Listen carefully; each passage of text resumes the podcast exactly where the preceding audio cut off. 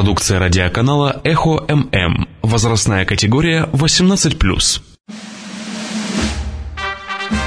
Программа «Гражданская оборона» на «Эхо Москвы» Махачкала.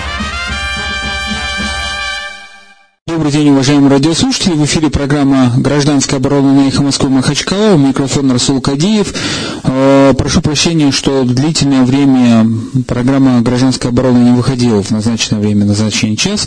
Это было исключительно, так сказать, по моей вине. Я попробую сегодня оправдаться.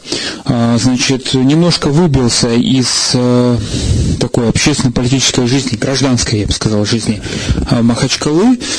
Значит, по поводу, в связи с тем, что 30 числа улетел в столицу, значит, или как сказать, э, флагман загнивающего Запада э, Соединенных Штатов Америки на 10 дней.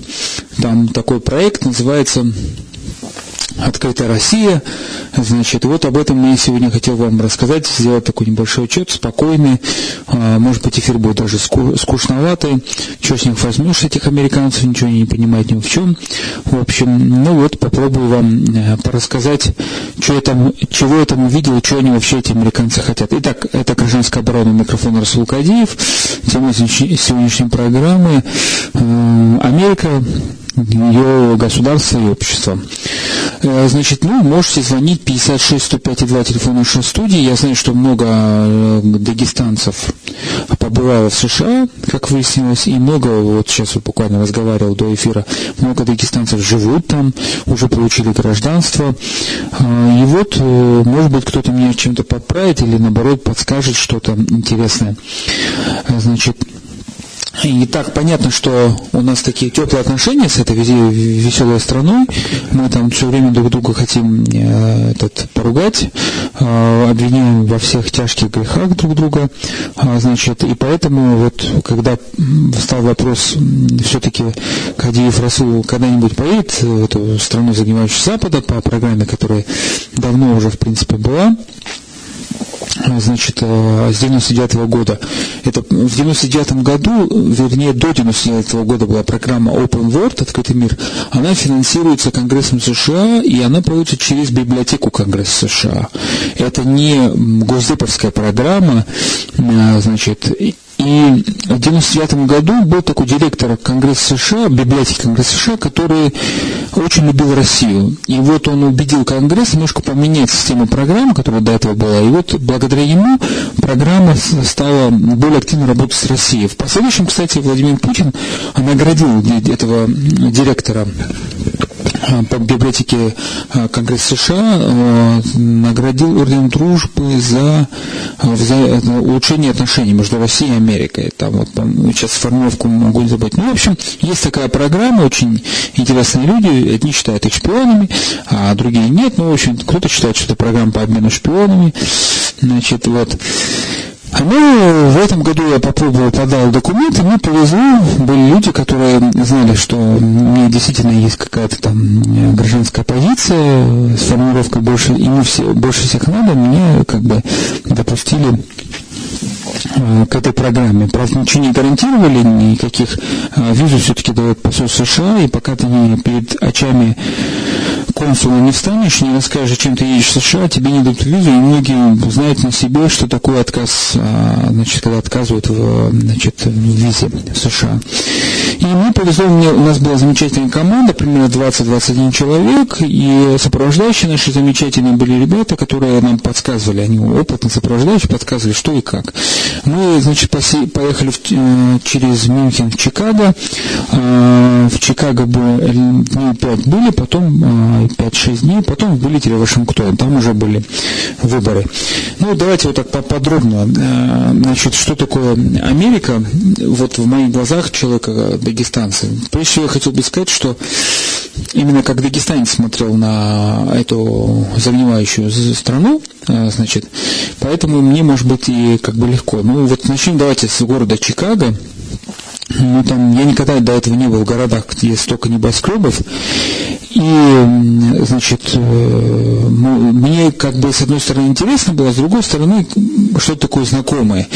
Ну вот кто помнит ночью горы, вот э, темнота, ночь, горы, склоны гор, на склонах гор вот светятся там и здесь вот такие вот огоньки. Вот примерно что такое э, небоскребы в темноте ночного города, вот так примерно похож. Сам Чикаго, кстати, переводится э, с таким ароматным запахом, очень похожим на запах хинкала, но э, с индейско-французского, если не ошибаюсь, такого наречия, он переводится как э, этот э, дикий лук. Ну вот, почти черемша наша, да, значит. И Чикаго очень похож на Махачкалу, правда, он южнее на 1 градус по северной широте, он чуть южнее и там немножко теплее. Хотя он так же, как, как и Махачкала, значит, очень подвержен ветрам. Значит, вот все сейчас знают, там Махачкале какие сильные ветра. Вот, что вы знали, Чикаго часто называют город ветров. И вот э, картинка чикагского, там, прогноз погоды, мне все время, когда вот просыпался в отеле, вот я смотрел прогноз погоды, э, мне все время такой вот э, немножко передергал, потому что очень сильно похож на Махачкалу. Значит, слева, э, с правой стороны вода, с левой стороны суша, как в Махачкале, да, вот картинку помните, карта Махачкалы. И, значит, там Чикаго располагается на берегу озера Мичиган, это штат Иллинойс. Чикаго не является, кстати, значит, даже столицей этого штата, но при этом Чикаго второй после Нью-Йорка по значимости финансовый центр страны. В общем, ну, если так посмотреть, конечно, Чикаго и Махачкала много чем похожи. У Чикаго такая очень интересная репутация, у Махачкала очень интересная репутация, связанная с всякими, как бы это вежливо сказать, а, частыми перестрелками, так сказать, с коли, значит, количеством всяких банд, всяких и тому подобное. В, в Большом Чикаго 9 миллионов населения, из них 1,8 это мигранты. Ну вот понаехали, у нас тоже говорят, вот Махачкале понаехали, там, да, с гор спустились. И э, такая, такая же проблема с межнациональностью. Правда, у них еще намного хуже, чем у нас у нас стал такой связанный язык, русский язык, но у них тоже английский, но при этом мы видели очень большую проблему в том, что в обществе вообще в США нету понятия государственного языка, и, э, значит, люди, в принципе, вот, допустим, избирательные бюллетени в США публиковались в разных штатах на разных языках. Например, в Калифорнии на 25 языках публикуется избирательный бюллетень, там по два вопроса. Но если дальше к выборам подойдем, а, значит, и Чикаго это такой был промышленный центр, потому что там рядом вот этот Мичиган, озеро, там рядом канадская граница, Мичиган, через Мичиган можно было э, доплыть до Атлантики.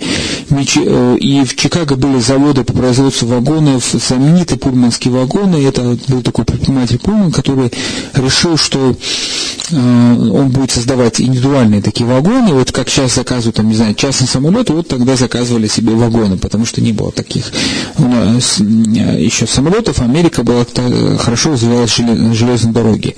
И вот на вырученные деньги Пульман построил такой типовой американский город, где людям сдавали э, жилье все в аренду.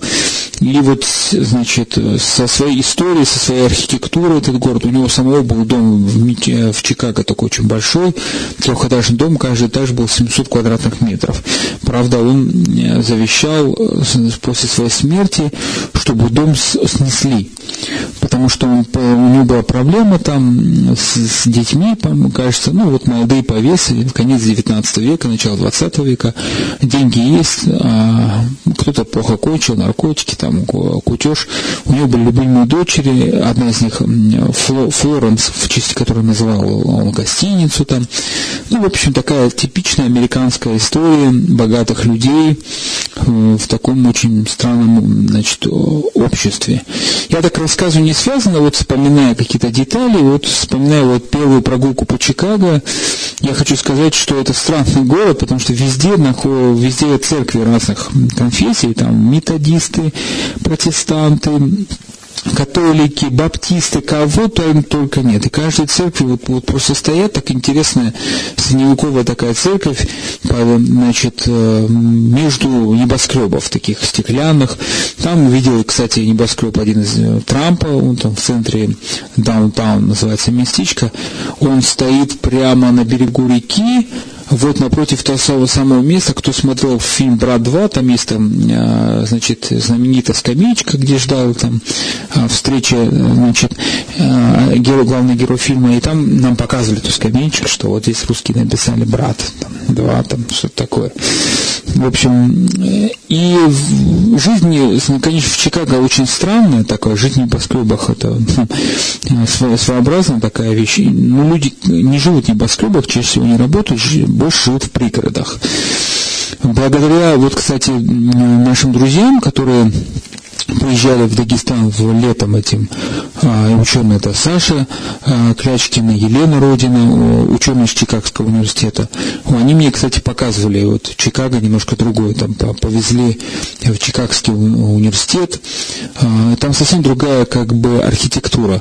И благодаря по, по подсказке нашего переводчика Сергея, вот такой опытный очень переводчик, сын живет во Флориде, уже давно гражданин США, дочери выучились на юриста, замечательно знает законодательство США, юристов, судей. Он подсказал, что, ребята, чтобы понять, почему вот такой Чикаго появился, получился, вы должны почитать книгу э, Эрик Ларсон «Дело в белом городе». Но, правда, есть и еще одна книга Э, который написан много раньше, про архитектуру американскую, а знаменитый автор Атланта расправил плечи, до этого а, романа у них был э, автор, э, роман «Источник», по-моему, если не ошибаюсь, называется это про конкуренцию двух архитекторов, которые были в Нью-Йорке. Роман-то был написан в начале 20 века, напомню, что Айн Рид это, она родилась в царской России, значит, и в 25 году она эмигрировала в США, значит, это по ее настоящее а, имя Алиса, если не ошибаюсь. Ну, вот там есть замечательная такая фраза, которая объясняет, что произошло в Америке с архитектурой. Что во время Чикагской торговой выставки, между всемирной торговой выставки в конце XIX века, там понастроили всяких домов а вот богатые, красивые дома, на самом деле это была копия из картинок Древней Греции и Древнего Рима. И вот все, кто побывал на этой выставке, американцы такие немножко вот люди быстро воспринимающие моду, они вот, как пишет автор, растащили эту моду по всей стране, и там началось там строительство банков в стиле э, вот этих вот палаццо, в древних, а, значит, всяких храмов, Афины там и тому подобное. Если вы посмотрите там картинки Нью-Йоркской торговой биржи, там вы увидите это все, что как так, небоскребах и вдруг а, а, какие-то античные фигуры. Вот эта вся архитектура, кстати, очень сильно повлияла на Вашингтонскую центральную архитектуру. Там был француз архитектор, и вот мы там гуляли по, вот между этих вот музеев знаменитых Института Симпсона, э, кстати, бесплатных абсолютно. И там все вот построено вот в этом римском таком имперском стиле таком, да, и вот стоишь на балконе а, музея СМИ. А, директор музея говорил, что балкон э, за этот вид обошелся 100 миллионов баксов. И вот с одной стороны у тебя огромный купол Капитолия, который построили во время, э, достраивали во время той самой гражданской войны. А с другой стороны вид таких крыш, который больше напоминает вид такого Рима. Значит, там, кстати, и старый подштамп, который э, Дональд Трамп переделал свою гостиницу, и центр имени Рейгана. Все так как будто вот как будто такой Рим повторенный. Ну и главное размеры. Америка, в отличие от Европы, не стеснена была изначально проблемами земли. Там все большое, огромное все. И дороги огромные, и дома огромные, и э, машины у них большие. Ну, там есть, за исключением каких-то не очень бедных, а, не очень богатых кварталов, где вот эти домики, такие странные домики, такие узкие, двухэтажные чаще всего это домики, в которых есть передняя фасадная часть, есть задняя. Ну вот, кто знает, а, в Америке вот, центральные города, у них как-то очень интересно, особенно в Нью-Йорке, распространены улицы там с севера на запад, а с севера на юг, а, значит, это, по-моему, авеню идут. А вот с востока на запад это стрит. И вот у них там первая улица, вторая, третья, ну и так, и там потом. Так вот, в Чикаго, вот вечером первый же по, поход по Чикаго, это такой город, где налепили все и сохранили много что всего. И средневековье, это стекло, и железная дорога, которая ходит поверху над дорогами, и мосты, и реки, и речка, которую в свое время просто перетащили, э, потому что э, в нее вливали всю канализацию и тому подобное. И ну вот из таких впечатлений это запахи в этом даунтауне небоскребов. Эти запахи какие-то странные, вентиляционные, там, не знаю, с чего они жарят, но эти вот, на, на, на каком масле жарят они эту еду, но эти запахи были повсюду. Ну, это как в Махачкале запахи э, шашлыка, э, там везде можно найти, то чуду, там, то и там. Кстати, я там не нашел турецкой кухни, вот нет, вот как в Европе везде kebab house, ну, нет, что делать, нет. Зато у них там вот это вот э, такая быстрая еда, фастфуды, ну, я тоже не сказал, своеобразная. У них вообще все по-другому. Некоторые детали просто поражают, например, краны, там, сантехника.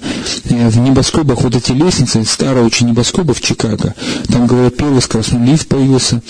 Там очень много, что можно найти в компьютерных играх, просто скопировано, просто такой шок, там, вырос на компьютерных играх, и видишь это действительно эти лестницы, значит, эти подъезды, эти машины. В общем, вот так вот. Ну, что сказать про людей, так впечатления такие.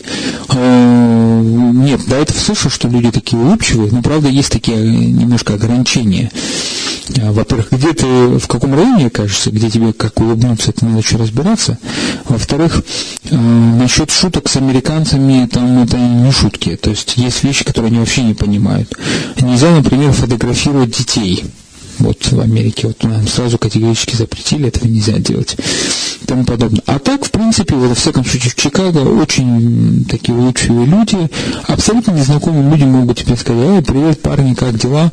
Я вот как раз помню, что шел с, вот, с, с друзьями учеными, э, с Сашей Клячкиной и Еленой Родиной, и к нам там подбежали какие-то фанаты, там, Чикаго Капс, футбольная команда, они бейсбольная команда, и они там, девочка кричала, эй, парни, дай, давайте стукнем по ладошкам там. Ну, и нам пришлось поднять руки, и нам, она пошла по нашим ладошкам. Ну, вот, такие отзывчивые, открытые лица, всем сказать привет, ну, вот, как в моем Чердинском районе, когда заезжаешь только в район, знаешь, ты человека не знаешь, там всем говоришь, салам алейкум. Вот у них то же самое примерно.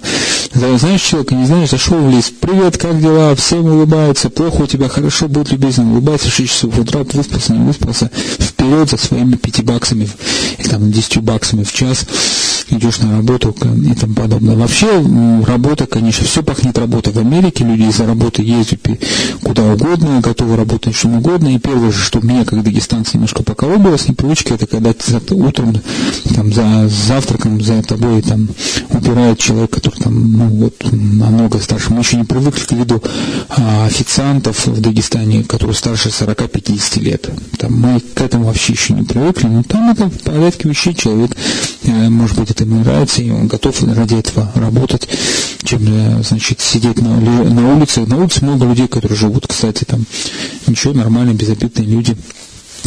Вот. И, э, значит, теперь, что касается такого понятия, как э, гражданское общество и тому подобное, ближе к, к теме да, нашей программы. Вообще Америка, ну, давайте сначала с федеративного устройства, ну, там коротко, все знают, что она образовалась из 13 штатов, все штаты были очень гордые крутые, первые это северные, это бывшие колонии, и они сказали, типа, короче, мы там объединяемся, и пошла ты Англия, знаешь куда? Ну, Англия обиделась, Англия послала туда войска, у них была война, они отстояли свою независимость, значит, штаты там, э, значит, благодаря своим э, высоколобым интеллектуалам написали там свою конституцию, а, значит, Мэдисон, Гамильтон, а, кто помнит там работы федералиста. И, в общем, потом штаты стали разрастаться, потому что стали приезжать мигранты, и они стали разрастаться на восток. А потом прикупили земли у французов, а, кто помнит, кто не знает, что Франция владела огромной территорией на территории штатов, они продали. Франция продала им Лузиану, по-моему, южные, южные штаты, вот она тогда продала. Значит, ну вот э, страна так, ну, потом они у нас купили Аляску, есть замечательная история, как товарищ товарищи эти деньги, которые э, получили за Аляску, везли, и как они дербанили эти деньги, не все дошло до России, значит. Значит, вот такая, такая история. И потом э, Америка, эта история развивалась, история судов, я бы сказал бы, да, все через суды. Вот их Верховный суд, там, значит, президент, Конгресс, у них все так очень весело и драматично развивалось, иногда казалось, ну все, из стране конец. Ну вот, страна как-то выходила из положения, потому что страна все время какая-то молодая, там все время мигранты, мигранты, мигранты, мигранты. Благодаря мигрантам она выживала. А, значит, ну вот Америку-то не сильно касались войны. И сейчас в итоге получилось, что в Америке там 50 штатов, э, значит, если я не ошибаюсь, у каждого штата своя, своя конституция, у каждого штата свои, свои значит, суды, своя прокуратура, в штатах есть округа, в округах есть городки, городков самих свои суды, а опять же прокуратура, чего-то, чего-то, чего-то, и там вот ну, такая сложнейшая система. Есть федеральные отдельные суды, окружные федеральные суды, в общем, очень сложной системой. И, э, значит, э, когда сейчас стали выяснять, а кто такой президент США, да никто. Значит, он может быть там действительно э, на международной арене очень много, но внутри США, когда демократы сначала плакали, что вот Трамп выиграл, а потом стали говорить, так, подождите-ка, а что Трамп может сделать? У нас есть штаты, которые просто не подчиняются. А там, допустим, один штат, Флорида, говорит, а мне не нужны ваши деньги. Мы деньги сами зарабатываем. Вот мы были в, в городке рядом с Чикаго, Вакиган, по-моему, называется, вот, там э, пример, как это все работает. Все деньги идут снизу, а не сверху. И, допустим, мы были в полицейском участке, в пожарной части, в полицейском участке, вот нам показывают э, форму, да, полицейскую. Эту форму купили полностью за счет городского бюджета. А мэр этого городка, очень тоже своеобразный парень, 20 лет проработал в спецназе полицейским, потом 6 лет начальником полиции, шерифом, потом гос, ну, глава администрации, по их секретарь главный там городка, и потом сейчас мэр работает, да. И вот он, когда пошли разговоры о том, что полицейские убивают кого-то, он потребовал, что вся полиция закупили им специальные видеорегистраторы. Да? Вот, вот у них как работает. Вплоть до того, что полиция, когда пошутил где ваши автоматы Калашникова, они сказали, ну, у нас нет, но зато у нас были такие-то пистолеты, сейчас купили новые, там, город нам купил пистолеты. Вот так звучит замечательно. Город нам купил пистолеты. Далее, значит, полазят там в своих машинах, особенно пожарные. Пожарные у них и полиция, это очень э, такие вот, очень развитые, развитые, это основа такого места субления институты, вот особенно пожарники, причем это высококлассный а, уровень считается, потому что все пожарные фактически заканчивают, получают образование фельдшера. Там я на себе попробовал поносить просто куртку, штаны этих пожарных, нет, штаны я не одевал, куртку, ну это и каску, это недорогого стоит.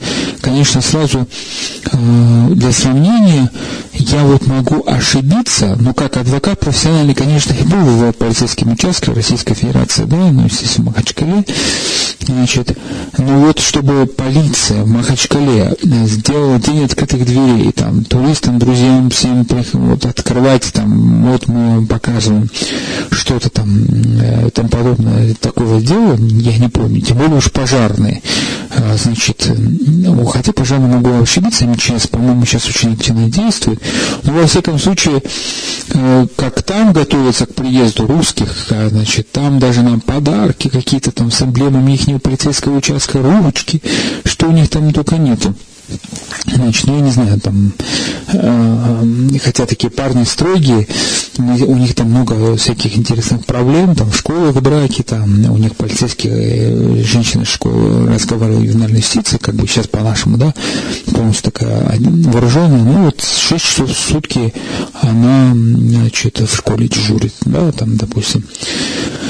Так, э, и вот по поводу еще такой тезис, что из себя представляют местные там власти и сообщества. Кто не помнит СССР, тот знает, что СССР называли страна Советов. Ну вот я сомневаюсь, что СССР страна Советов по сравнению с США, потому что США это точно страна Советов. Вообще США это такой, вот такой Дагестан большого размера.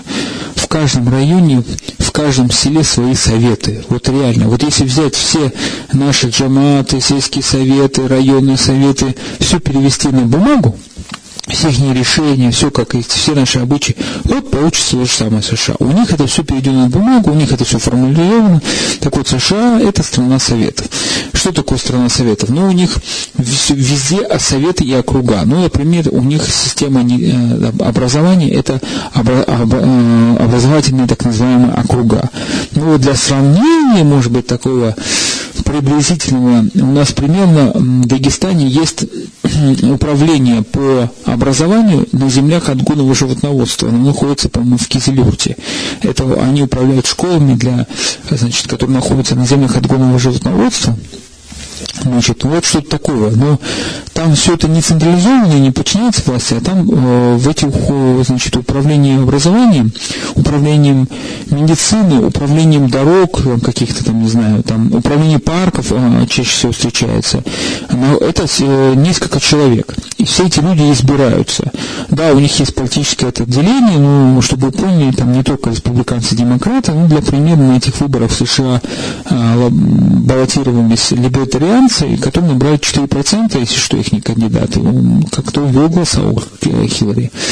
Значит, и вот все э, политики, э, президент, президенты США, практически все прошли через эти советы. Вот мы были в Иллинойсе, в Чикаго, э, кто помнит, как раз таки отсюда и был Барак Обама. Он прошел через все эти советы. Мы были даже в здании, вот, вот это городок Плимут, здание там американский банк, называется здание нам построен, там первый остальная администрация, значит, городка. Вот там 20 лет проработала теща Обамы.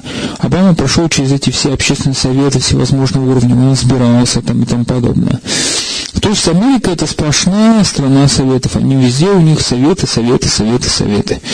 Значит, ну и выборы. Что такое, значит, выбор в Америке, в принципе, это такая штука, не как у нас там президент, да, у них один день голосования, там единый день голосования тоже, но не выходной у них с этим проблемы, а, значит, и у них выборы не только президента США. Президент США это очень важно, конечно, выборы, там, но у них помимо этого есть местные проблемы. Вот там мэр Лакигана говорит нам, да мне плевать на эти президентские выборы, мне надо решить свои какие-то проблемы чисто мои муниципальные. Ну вот, допустим, мы были в штате Мэриленд на участке избирательном, и там берешь вот этот избирательный бюллетень, и там видишь, какие вопросы, значит, кто куда баллотируется. То есть, что там просят ответить. Ну, Хиллари или Трамп, потом конгрессмен, сенатор, а потом выбирают если не помню, вот в Мэриленде в избирательном бюллетене стоял судья, судью избирали, и еще прямая демократия, так называемая, это значит э, законы местные, там, значит, напрямую, э, как референдум у нас называется, ну, допустим, легализовать, не легализовать марихуану. Вот, там, примерно, по-моему, три штата легализовали марихуану а в США вот на этих выборах. Значит, и э, это очень, э, на самом деле, большая часть экономики, я бы сказал бы, такой гражданской эти выборы, потому что, вот, допустим, в Иллинойсе, в штате, губернатор республиканец, он сам миллионер, он с 50 э, миллионов долларов скинул на все эти компании небольших многочисленных выборов, чтобы поставить во всех этих советах образования, парков и тому подобное своих людей. А что такое поставить своих людей? Это не подкупать там избирателя, а это значит, надо организовывать, у каждого кандидата должен быть штаб. У штаба там должна быть связь, у, штаба, у связь там аренда помещений, пресс-служба. Там целая история. Вот мы э, в Иллинойсе, допустим, избирается министр финансов. Вот у нас есть министр финансов в Дагестане, вот там избирается министр финансов. Но мне тут показали, что у нас реклама на Москвы Махачкала, нам надо зарабатывать деньги, финансы, да, ненадолго, на две минуты. Еще раз добрый день, уважаемые радиослушатели. В эфире программа Москвы Махачкала, а, гражданская оборона. У микрофона Расул Кадиев. Вялым, скучным, возможно, языком, э, потому что у меня не будет, э, значит, э, радиослушателей, а может быть, у них есть какие-то вопросы. Сегодня я рассказываю какую-то, может быть, скучную историю про то, вообще, как устроена эта загнивающая западная страна Америка, где я пробыл не 10, из-за чего и сорвал, к сожалению, вот эти вот свои эфиры гражданской обороны по четвергам. Так вот, мы начали про выборы. Перед эфиром я сказал, что в Америка это страна советов, и они все свихнулись на выборах, потому что у них выборы идут везде, всюду и всегда. Там такие бюллетени выборов, вот представьте себе 10 вопросов еще на 25 языках. Представляете, такой бюллетенчик, да? Ну, вот в Мэриленде, где мы были, там на двух языках, америка, английский и испанский. Так, так мало того, так они, там у них всякие аппараты, которые сканируют вот этот вот вот, бюллетень. Еще есть аппарат для тех, кто не способен самостоятельно набрать текст. Еще есть люди, которые переводчики. Там у них китайцы на телефоне переводчики. Э, руководители избирательной комиссии, ошалевшими глазами слушал вопросы наших э, моих коллег, там, которые больше собираются в выборах, а они там задавали вопрос, а что там, типа, карусель нельзя сделать? Он говорит, а зачем? Ну, вот у него шок был, что тут русские спрашивают, не, не мог, никак не мог понять. И самая такая интересная вещь, выясняется, что у них нет централизованной избирательной комиссии в США. То есть она как бы есть, но ее задача немножко другая, следить за, за распределением денег. Значит, и эти деньги, кстати, ну, просто она стати, стати, как статистика занимается, хотя уже придумали э, все избирательные кандидаты, придумали такую штуку, я сейчас не помню, как она по-английски называется, в общем, образуют НКО э, для решения какой-то проблемы. Там. И это НКО фактически является является, через нее прокачивают все деньги для э, кандидатов. И, э, кто-то обратился в Верховный суд США, Верховный суд США сказал, что на них не распространяется ограничение по финансированию, то есть нельзя на них ограничивать, ограничить свободу слова. Вот через эти НКО всякие Трампы, Хиллари Клинтон качали свои миллионы, десятки миллионов рублей, собирали на эту программу свою избирательную. Так вот, на, на избирательных участках э, мы даже спросили, а где ваш этот, того, полиция? А глава избирательного участка немножко так удивли, удивился, сказал, вы знаете, у нас полиция не стоит, потому что мы думаем, что она напугает население. Значит, э, вот как бы у нас это не принято. А перед избирательным участком, вот мы встретили такую группу, по-моему, это были демократы, местная ячейка, именно местная ячейка, вот это сельская школа рядом, которые встречали избирателей, значит, с такими вот э, буклетиками, на которых было объяснено, как надо голосовать. Вот как лучше. Глава избирательной комиссии нам объяснил тоже, что, кстати, там был э, российский флаг, что русские тоже приходили голосовать, ну, граждане, но их интересовал только один вопрос, они там быстренько проголосовали, все другие вопросы, типа там легализация марихуаны, что-то еще там они отвергли.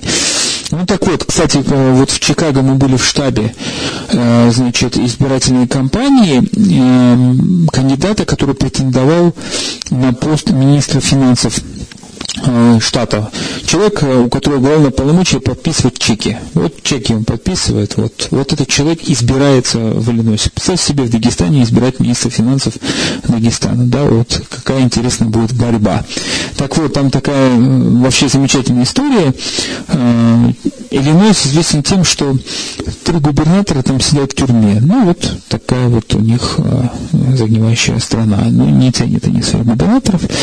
Значит, и очень кто фильм смотрел сериал «Босс», это как раз про ту страшную коррупцию, которая 40, 40 лет творилась а, в Чикаго, и там было, как бы, в кавычках, весело населению. В общем, отстояли и выжили. Так вот, мы были в избирательном э, штабе, и нам рассказали такую историю про своего оппонента. То есть у них избрался на выборах всеобщих руководителей к нему там казначейства, этот казначей умер. Ну, вот так случается. И вот губернатор временно до выборов следующих назначил а, свою знакомую, которая была бухгалтером какой-то компании по производству чего-то шампуня и тому подобное. Ну, ее оппоненты ее поймали на том, что они снимали, снимали на видео и попросили ответить на вопросы про дроби. И они просто крутили этот ролик по телевизору, мы просыпались, видели эти ролики о том, что вот этот, дескать, оппонент – наш онлайн просто не умеет читать. Значит, в ответ та выпустила ролик о том, что зачем вам, какая разница, кто это знает, я элементарную математику или нет, главное, чтобы бюджет, вот, вот, вот подписывались главные чеки. А в, на настоящий момент там у них проблемы в этом штате, в Иллинойсе, власти в, в парламенте, как у нас в Народном собрании, демократы а, в большинстве, а вот губернаторы э, блокируют при, это, значит, принятый бюджет, то есть он ее не подписывает. И вот э, все сидят, как говорится, как у нас говорят, на изменах, деньги заканчиваются, э, все в панике, там три университета могут вообще закрыться, какие-то бюджетные организации могут закрыться. Ну, вот такая э, бурная политическая жизнь небольшой взятой Чикаго. Представьте себе, вот сегодня у нас обсуждался в Народном собрании тоже бюджет, там, там Белодипов, он что-то сказал, что бюджет не трогать, это террористическая опасность. Ну вот у них загнивающий банкрот, говорит Чикаго, а у нас хоть профицит в Народном собрании бюджет приняли. И при этом надо обратить внимание, что откуда взялись мигранты. Значит, Чикаго, а почему сейчас объясню, почему перепрыгнули мигрантов, потому что там есть огромные фармацевтические компании, для примера, которые привлекли хороших специалистов. Кроме того, в Чикаго старейшие вузы есть такие, где работают специалисты из э, других э, стран. Значит, и почему я перепрыгнул? Потому что что такое миграция, не миграция? Вы, наверное, слышали, что Трамп, а, значит, главная тема там борьба с мигрантами. Чтобы вы поняли, это действительно есть проблема с миграцией, но вот тот же Барак Обама, который на самом деле очень центр, центре, центровую такую позицию занял, при его власти, его тоже критикуют, 2 миллиона мигрантов были депортированы, депортированы незаконных. Но что такое вопрос миграции, сейчас объясню. Дело в том, что если человек, у мигранта родился ребенок на территории США, то этот человек, по Конституции этот человек становится гражданином США поняли, да? Но получается такая история, что в колледже, школах э, выросло целое поколение детей, уже граждан США, а вот их родители незаконные мигранты. И Трамп угрожает этих э, незаконных мигрантов выкинуть из страны. Вот представьте себе, вот, вот такая ситуация, да? И как выяснилось, судя по, по назначениям, которые Трамп э, уже сейчас анонсировал, там руководитель ЦРУ, самый главный генеральный прокурор, по-нашему это министр юстиции у них, значит, эти люди вот сторонники всяких вот таких антимигрантских законов. И многим это не понравилось, поэтому они решили вот, э, так как интеллектуалы, э, Америка зарабатывает очень много на интеллектуальном труде, вы не самая большая проблема в Америке это найти товары, которые произведены в Америке. Вот все произведено в, в Китае, но придумано в Америке. Вот те, кто придумают, это иммигранты есть. И вот те, кто придумают, они решили намылить лыжи и в соседнюю Канаду. Поэтому канадские сайты обвалились. Это буквально было на наших все это глазах. Все эти вот трагедии. Мы успели уехать, когда э, еще не начались протесты. Сейчас уже появилась информация, что Хиллари Клинтон призывает, э, значит, организовать пересчет в трех штатах. А, хотя люди другие говорят, что это бессмысленно. Хотя такая система очень интересная, что Хиллари сейчас действительно набрала более двух миллионов голосов в абсолютном выражении, чем у Трампа. Но проблема в том, что президентом становится человек по числу голосов выборщиков, так называемых. Выборщики это вот в разных штатах разное количество населения, и, соответственно, исходя из количества населения, есть выборщики. И при этом штат сам определяет, как они должны голосовать. То есть вот в большинстве штатов система такая, что вы, что кто победил на выборах, там разница с одним процентом, с 10 процентом, он получает все голоса выборщиков. Но в трех штатах, если не ошибаюсь, есть система, при которой дается пропорциональное количество выборщиков, да, там голоса. А вообще голосование, вот том, почему мы поехали в Мэриленд, они остались в Вашингтоне? Да потому что в Вашингтоне один из двух, по-моему, штатов, где идет голосование по почте. Ну вот вам присылают бюллетень, вы поставили отметку, вернули обратно. Страна на колесах и стране никогда, тем более это рабочий день. И нам рассказывали, как организуют вообще предвыборный процесс. Чтобы вы поняли, Америка это не только страна советов, это страна жуткой такой гражданской активности. Почему это произошло? Ну, если кто, почитайте от Таквиля, который объясняет, что Америка, как государственное образование, произошло из, из э, таких протестантских сек, э, церковных таких ну, сект с точки зрения британской короны, это были секты. Они их выдавливали из своей страны, они приехали в Америку. Очень жесткие там общины были, они все друг другом связаны и тому подобное. Очень сильно напоминает такие мусульманские общины. Значит, Так вот, огромное количество волонтеров в Америке, все делают, многие делают волонтеры. Вот говорили нам в, штабе Обамы, в, в Чикаго нам э, сотрудник штаба Обамы, штаба э, демократов, Хиллари, ну, бывшего Обамы он был, э, говорил, что, ребята, у нас 10 раз больше, чем у Трампа там волонтеров. Задача волонтеров в чем? Он должен ходить в Штатах где, которые сомневаются, стучать в дома и э, предлагать пойти на выборы. Вот уговаривают, подвести автобус, что угодно делать. Для этого, что самое интересное, значит, у них э, продают партии внимание, списки избирателей. Причем списки избирателей, кто как голосовал, демократы, республиканцы. Вот это вообще очень, для нас было, конечно, очень интересно. И как я рассказал, что у них нет центральной избирательной комиссии, и самая была большая развлекуха для русских, а, не только мы там были, а были специалисты, а, параллельно по другой программе ездили специалисты по избирательному праву, а, Саша Клинев, значит, Орешкин, значит, в Вашингтоне были. Вот журналист «Эхо Москвы» есть э, Прохоров, по-моему, если не ошибаюсь, э, он там уже пять лет на стажировке, э, значит, в США. Так вот, они задавали всегда вопрос, а кто объявляет выборы? Вот кто объявляет результаты выборов? Вот кто победил? Значит, так вот, все специалисты там хлопали глазками, не могли понять, что мы, что мы хотим от них, что это, что это такое. И были разные ответы, варианты. Особенно не понравилось. Ответ про CNN или ABC канал объявляет. То есть, что происходит на самом деле? То есть, CNN, ABC получают информацию с участков, и они просто в прямом эфире выставляют, вот такой-то, такой-то штат так проголосовал, соответственно, вот такие выборщики будут так. Все, ну, человек сидит считает карандашом, это нормально.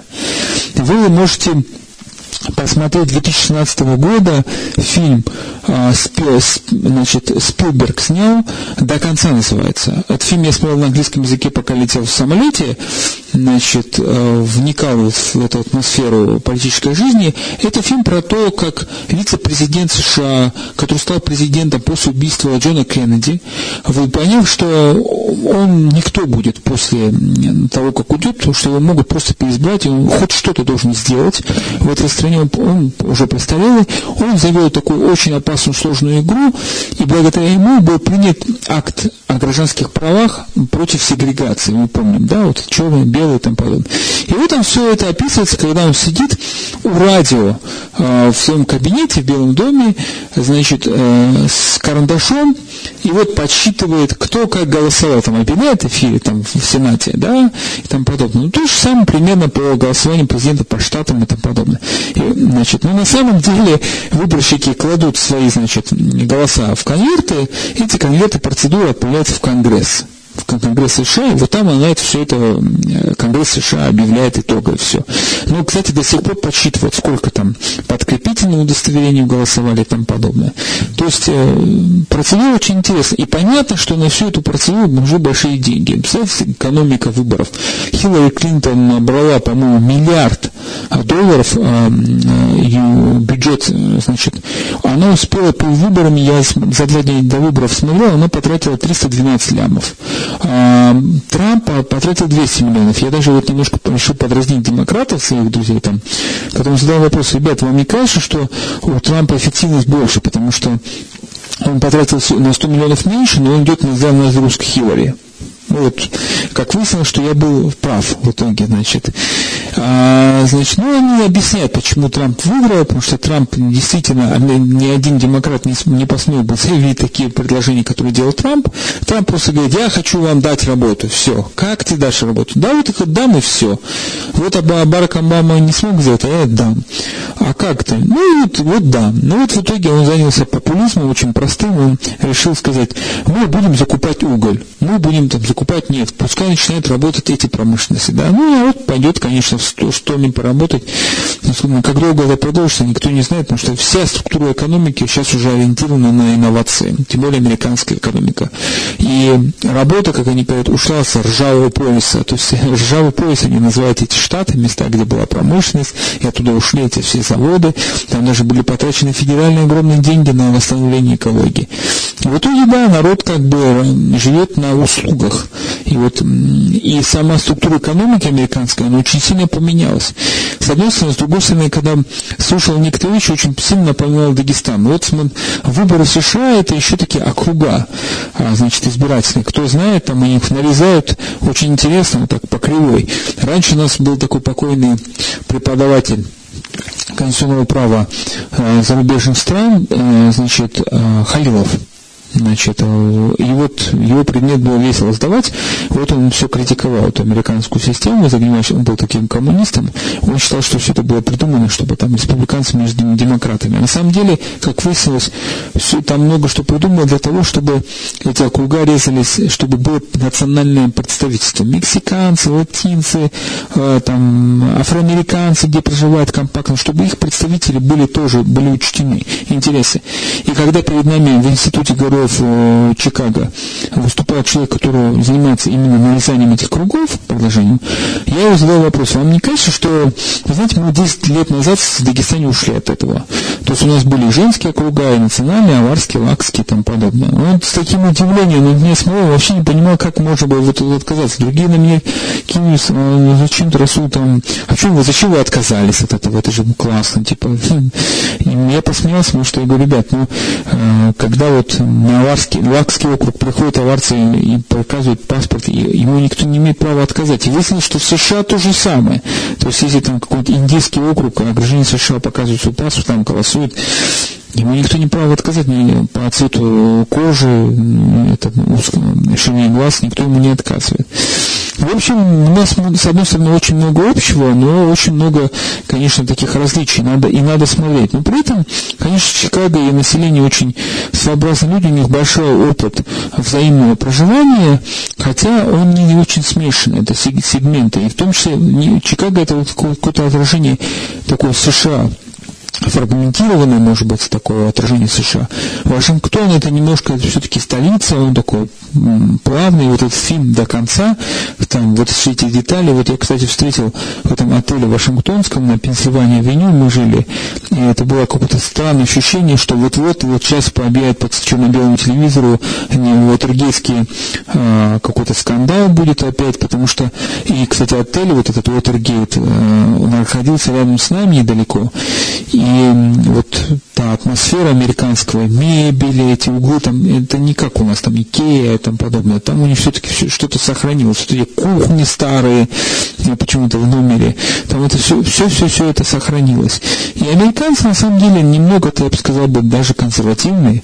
Там нет такого, как мы там думаем, что люди там в мини-юбках девушки ходят или что-то еще. Не видел я. Я, во всяком случае, такого э, не особо видел. Да, есть своеобразные такие странности, странности э, по поводу поведения. Нам, кстати, повезло, ну, не в том смысле, что вот мы любители Хэллоуина, но вот мы приехали на Хэллоуин, и было странно, что в Москве, э, значит, все было разукрашено под Хэллоуин, вот там в кафе пришли там намазанные в какого-то чертика официант в московском кафе, а в Чикаго я приехал, ну, там единственное, что очень красиво было украшен центральной улицы красивыми живыми тыквами, они такие большие, выращиваются декоративные тыквы. Значит, и фигурки очень интересные. Без всякого вот, вот такого нагромождения. И мы еще попали в Чикаго впервые за сто лет у чикагской команды был праздник. Дело в том, что в 1908 году местная чикагская команда Чикаго Капс, а, значит, э, э, пришел мужик, с козой, не с козлом, а значит, на стадион. И ему говорят, на стадион нельзя с козой. Он говорит, не будет козы, козы, козла не будет, не будет и победы. Вот назвали это дело проклятием козы, потому что сто лет Чикаго Капс не выиграл чемпионат по бейсболу. Сто лет. И вот вдруг, когда мы приехали, они выиграли чемпионат. Причем я помню этот вечер, как он там по пенальти, как если сказать футбольным языком, да, там как-то, по-моему, выиграли.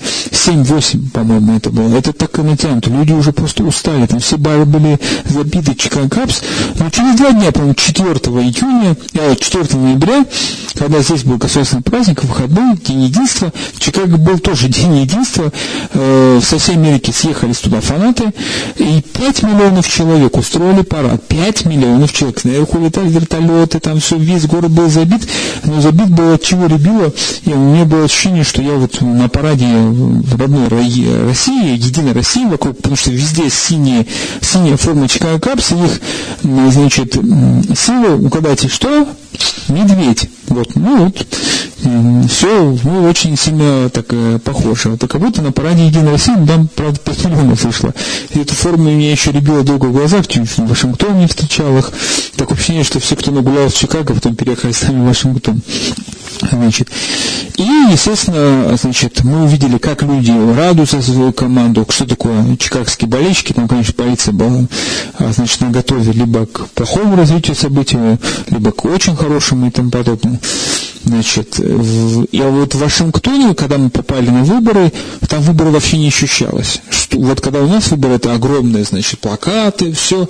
Дело в том, что там этого нет. И логика очень простая. Вашингтон всегда, допустим, DC э, называется, то есть от слова District Columbia, а, значит, всегда голосуют за демократов. Зачем демократам тратить деньги на рекламу в штате, где всегда голосуют демократов, и, кстати, они не дали дали только 4% Трампу, да, вот там было горе у них. Но там были э, небольшие такие, там вот, вот такие небольшие агитационные афиши, которые на таких узких э, э, железных э, штырях втыкаются перед избирательным участком в некоторых местах, и по которым можно понять, кто за кого чего голосует. Например, в том же городе Бакиден было для меня очень удивленно, что они, ну там это вообще, конечно, поехать можно, избирали главного судмедэксперта. Кстати, главный судмедэксперт маленького городка избирается. Ну, просто прелестно, да? Причем претендовал зубник, э, хирург и полицейские. Зубник утверждал, что лучше всего разбирается в трупах, да, там по зубам. Ну, это вот, вот просто вжиться в это понять человеку, который, у которого приехал с республики Дагестан, где неформально все время проходят торги и выборы, неформальные, а формальных просто нет – значит, это очень, очень тяжело. С другой стороны, все экономически как бы обосновано и логично. Об Америке можно рассказывать очень много, и, конечно, вы уже поняли, что Кадиф Расул просто наглым образом не взял какую-то острую тему, витать в каких-то облаках американских над Атлантическим океаном, еще не приземлился на родной земле, и поэтому вам будут мозги всяким загнивающим западными э, историями. Ну и надо помнить, что хотя эта страна абсолютно другая, абсолютно другой культуры, я бы не не сказал, что в этой стране уж часто поминают Россию. Но разве что на выборах смеялись, говорили, что Россия не может повлиять на американцев а, в выборе Трампа, потому что у нас очень сложная система избирательная. Про Дагестан, ну уж вообще, к сожалению, не знают. Ну вот что делать? Практически, вот мне приходилось сказать, просто Северный Кавказ. С умным видом один сказал, да, я знаю, это где-то рядом с Казахстаном, мне чувак сказал. Поэтому что-то ожидать такого вот от них негативного к Дагестану не приходится. На этом, уважаемые радиослушатели, я хотел бы закончить свое повествование, которое сейчас болтал целый с вами. Всем большое спасибо, до новых встреч. Надеюсь, на следующих а, программах больше будет звонков и, может быть, больше интересных тем будет. Удачи!